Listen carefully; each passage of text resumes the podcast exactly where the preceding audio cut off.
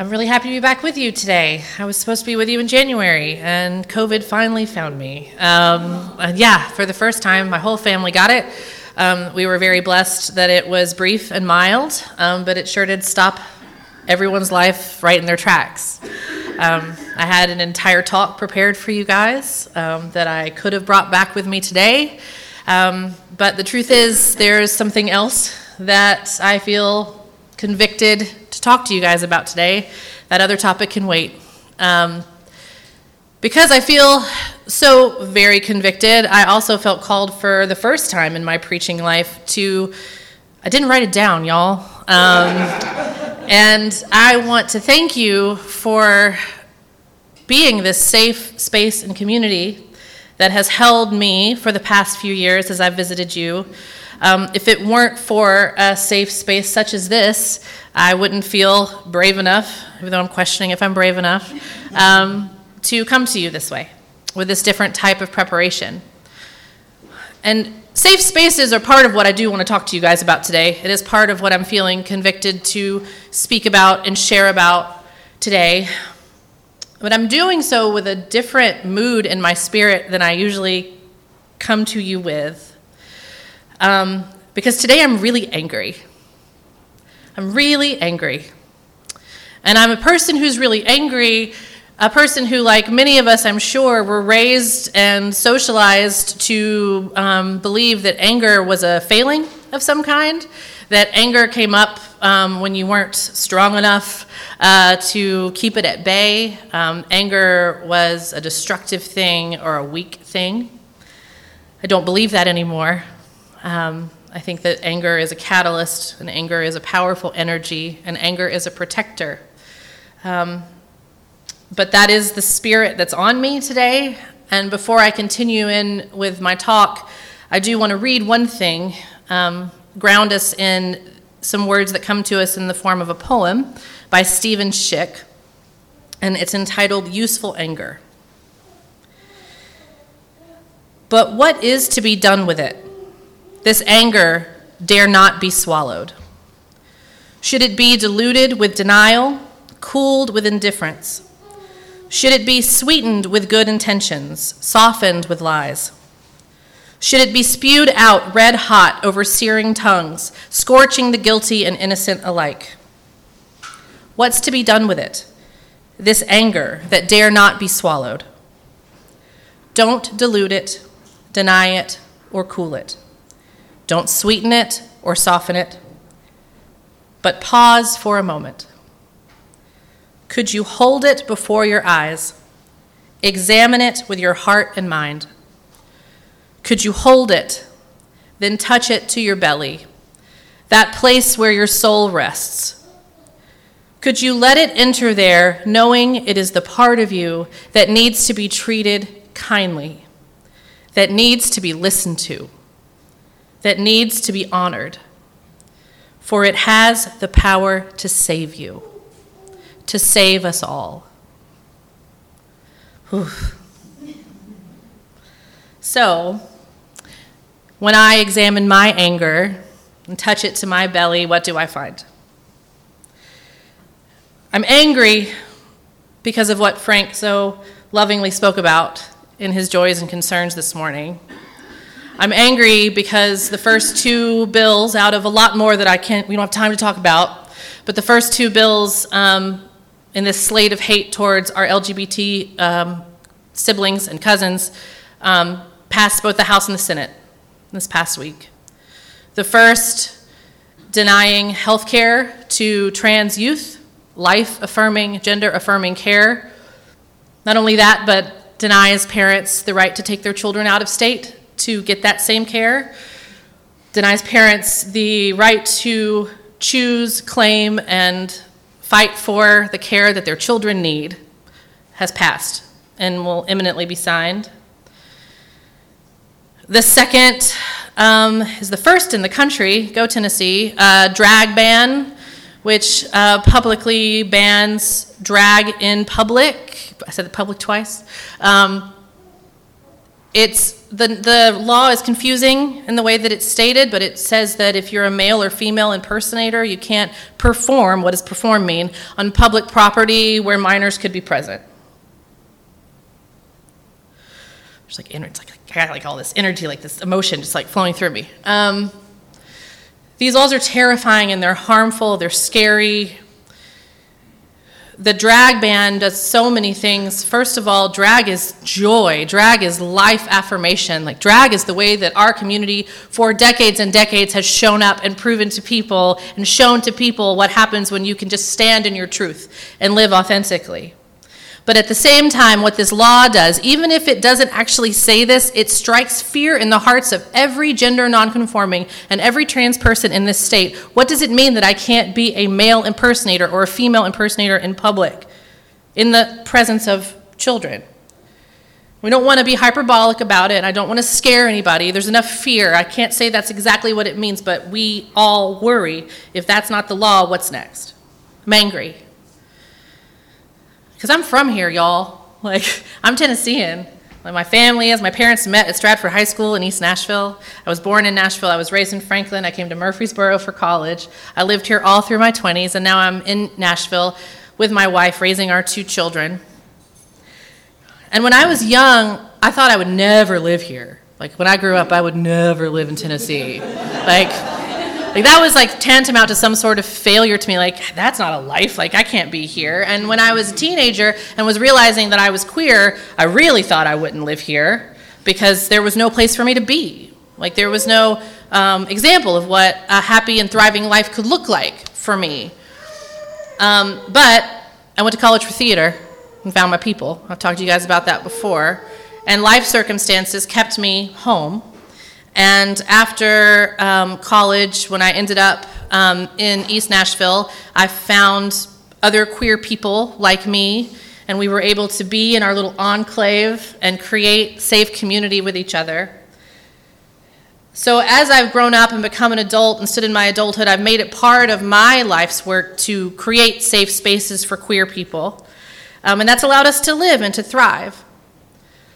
A couple examples of things that I've been lucky to be a part of. About 12 years ago, a couple of friends of mine, about 5 or 6 of us, decided that we didn't have enough safe spaces in Nashville for queer people. And so we started this dance party. We called it QDP, which stands for Queer Dance Party, which is like super creative, but that's what we did. And we started, our mission has always been, because we're still in existence today, our mission has always been that once a month we're going to go find a traditionally straight space. So a place that doesn't promote or tout that they're a gay bar, basically. And we're going to take it over for a night, and we're going to create this safe space for our community. We're going to charge $1 to make it accessible for everyone, and then we take that money and we channel it back out into the community, donate it where it needs to go. And that party has grown. It's gotten really big. We outgrew our little bar a couple years in, and now 700-800 people a month come. Pride, there's about 1,500 people. It's pretty wild. But we did that because we needed more safe spaces. So we said, you know what, we're going to build one. More recently, about 6 months ago, my wife and I realized we were in a situation again where we didn't have a queer community around being parents. Like, we have small children, all of our queer friends happen to not have kids, all of our friends, everyone's straight who has kids, so like, let's find our people. And so we started a group called the East Nashville Queer Parents Group. Again, super creative. But you gotta let people know what you're doing. And we created an Instagram account and just started saying, hey, we're queer, we've got kids. Where are you? We're gonna be at this park on this day with our kids. Come meet up with us. And it's been wonderful. It's been small, but it's started to grow. And we've created and met these families that not only do we get to get together in a public place and meet other people and share experiences and talk about our challenges and talk about things that no one else gets, but our children are seeing examples of other families that look more like theirs and not being the only kid they know with 2 moms, or the only kid they know who has a parent who's trans, or the only parent they know whose family just looks a little bit different. It's been pretty wonderful. I talked about these laws that have come into effect recently. I want to tell you about what has happened to my communities, my safe communities, these past few months. This past Friday, we had our first QDP this year. We took a break over the winter because it's been 10 years and we're getting old and we needed a break. And we made a decision that for the very first time in 11 or 12 years, we needed metal detectors at the doors of our party. And as people came in to this safe space that they've enjoyed for so long, they had to consent to metal detector wands. And that's, for us as the people leading this party, it was a painful and sad choice to make. It was a necessary choice to make. Also think about these people, these brave people living in their authenticity and in these beautiful queer bodies who are used to having their bodies examined and don't necessarily want them touched. We had to ask them to go through that coming into our party. That was a loss for us, but it felt necessary right now.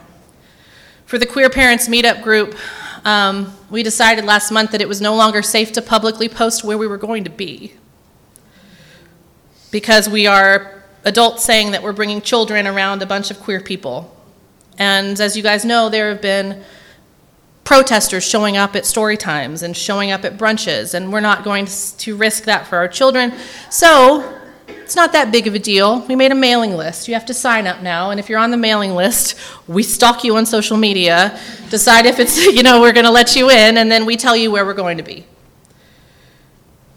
So some of the accessibility that we were able to offer in both of those places, we've already had to pull back from that a little bit because we're scared. So underneath my anger, when I examine it, when I look at it, there's grief and there's fear. And there's just a general sadness. And so then you have to ask yourself the question again, and I know in my household, about once a month now, my wife and I have a discussion/argument as to whether or not we should stay here, like whether or not this is the place where we should live. And I'll be honest with you, friends, I'm usually the one that's like, we should probably go. And my wife is like, no, this is our community. This is who we are. By living here, by existing here, by building these communities, this is our activism, and this is what we will build for the future. And I commend her, and it infuriates me sometimes, because I just want to go, Massachusetts. Somewhere that feel like for now feels safer, but she's right for us. For some, it is right to leave. For some, they cannot leave. They don't have the means or the privilege to do so. So for people like me who are here and who are going to stay here, and who want to continue to build this community, now what? What do we do now? Because it feels unstoppable. I'm sure to me, this slate of hate, these laws, it feels like there's nothing we can do. They pass with no resistance. So what do we do?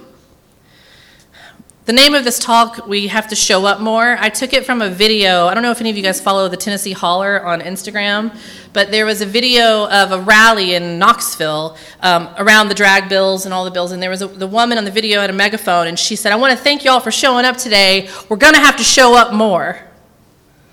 And I don't know why. I was like, well, yeah, duh, but also, it got me. It convicted me, right in my gut. Because we do. We have to show up more, y'all.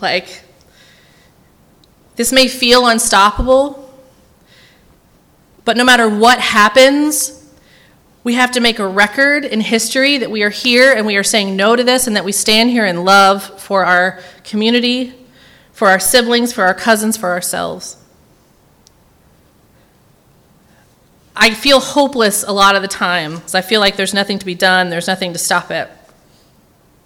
And then my wife and her conviction reminds me that my existence, my very showing up and being who I am in the world is a part of what could eventually stop it. And I appreciate that.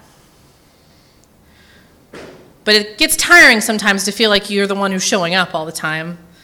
It gets tiring when you're the one in the group at work. So I work in a giant corporation. So I'm part of an employee resource group that's the Pride ERG. And they like to march in Pride festivals and recruit employees saying that we're friendly to LGBT people. But in moments like this, when they're like, what are we going to do? I'm like, what about this, though? Are we going to make a statement about this? This seems like a thing we should stand up against. They're like, we're a business. And everyone steps back.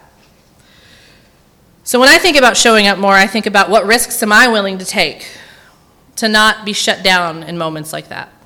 What risks am I safe to take as a queer person here? Do I write a letter to the CEO who lives out in California and I think knows who I am? Maybe that's what I do. But I also talk to my fellow employees, my coworkers who are queer, and I ask them how they're doing, first of all. and I ask them what they need, and I keep the conversation going. I'm showing up. It may seem small, but I'm doing that. Then we step out of ourselves a little bit, these little micro actions that we can take. And the next way that I think that we really need to show up right now, I ask all of you to do this. Check in on your queer friends. If you haven't called them in the past week to ask them how they're doing, I ask that you do that. If you have friends who are trans, first of all, tell them you love them and ask them if they need anything. One of my friends in our queer parent meetup group, she told us this week that she's scared right now to walk her children to school because she's scared she could be arrested for walking her children to school. She's living in that fear right now. And I understand why she feels that way. So my question back to her is, do you want me to walk you to school? Can I meet you there? Can I walk with you to school today? Do you need a ride? I've got a RAV4. We can put your kids in the back and we can do it that way, at least right now, at least why the fear is strong. This is the way that we show up. And then lastly, and there's several parts to this, so it's not lastly. There are things we just have to, I believe firmly, and this is a conviction to myself, because I live in a bubble, and I can just talk to the people, I can talk to you guys, and I can talk to my Facebook feed, and I can talk to my friends, and we all already agree, but we've got to find ways to reach out right now, and we have to find ways to connect with other people. There's a book by Ram Dass and Paul Gorman that's called How Can I Help? And it talks about all these different examples of ways of being in service in the world. And in the chapter about social justice and social activism, when it talks about how we show up to change hearts and minds right now, it talks about how we have to make sure that we're connecting with people, and that we're connecting outside of the realm of you're wrong and I'm right. Even if we're angry, we don't start there. We start by connecting with our stories. So I shared a couple stories with you today about how what's going on has affected my life and my community's life and my friend's life. If you're talking to people and this comes up and someone says, well, I don't really want my kids going to a drag show. Great, don't take your child to a drag show. Let me tell you what this law is doing to my friends. Please use my story. Please use my friend's story. We haven't shared her name. But her situation is not isolated. There are lots of people who feel that way right now. I believe as Unitarian Universalists who are called to social justice that this is a moment where we have to show up more. And we have to have these conversations. And we cannot rest right now. Because like I said earlier, no matter what happens, at least we show up on the right side of history. And there is a record of this. And there was a record of the resistance. Whew. It's who we're called to be. It's why I love being Unitarian Universalist, because it's provided me a spiritual foundation for all of this work, because it's put me in community with other people that I know that I am safe to say these things with and to ask these things of. This is our home. We're the ones who need to keep it safe. We're the ones who must protect each other. There is no other time but now. So I want to tell you that I love you, and if you're in pain right now and you're scared right now, I am too, and I stand with you, and I'll go with you wherever you want to go and help you have any conversation that you want to have. I know that there will be change, and I know that we will fight this because I know that we are here. So thank you for receiving my anger today. Thank you for being a community that I know was already ready to go before I even started talking.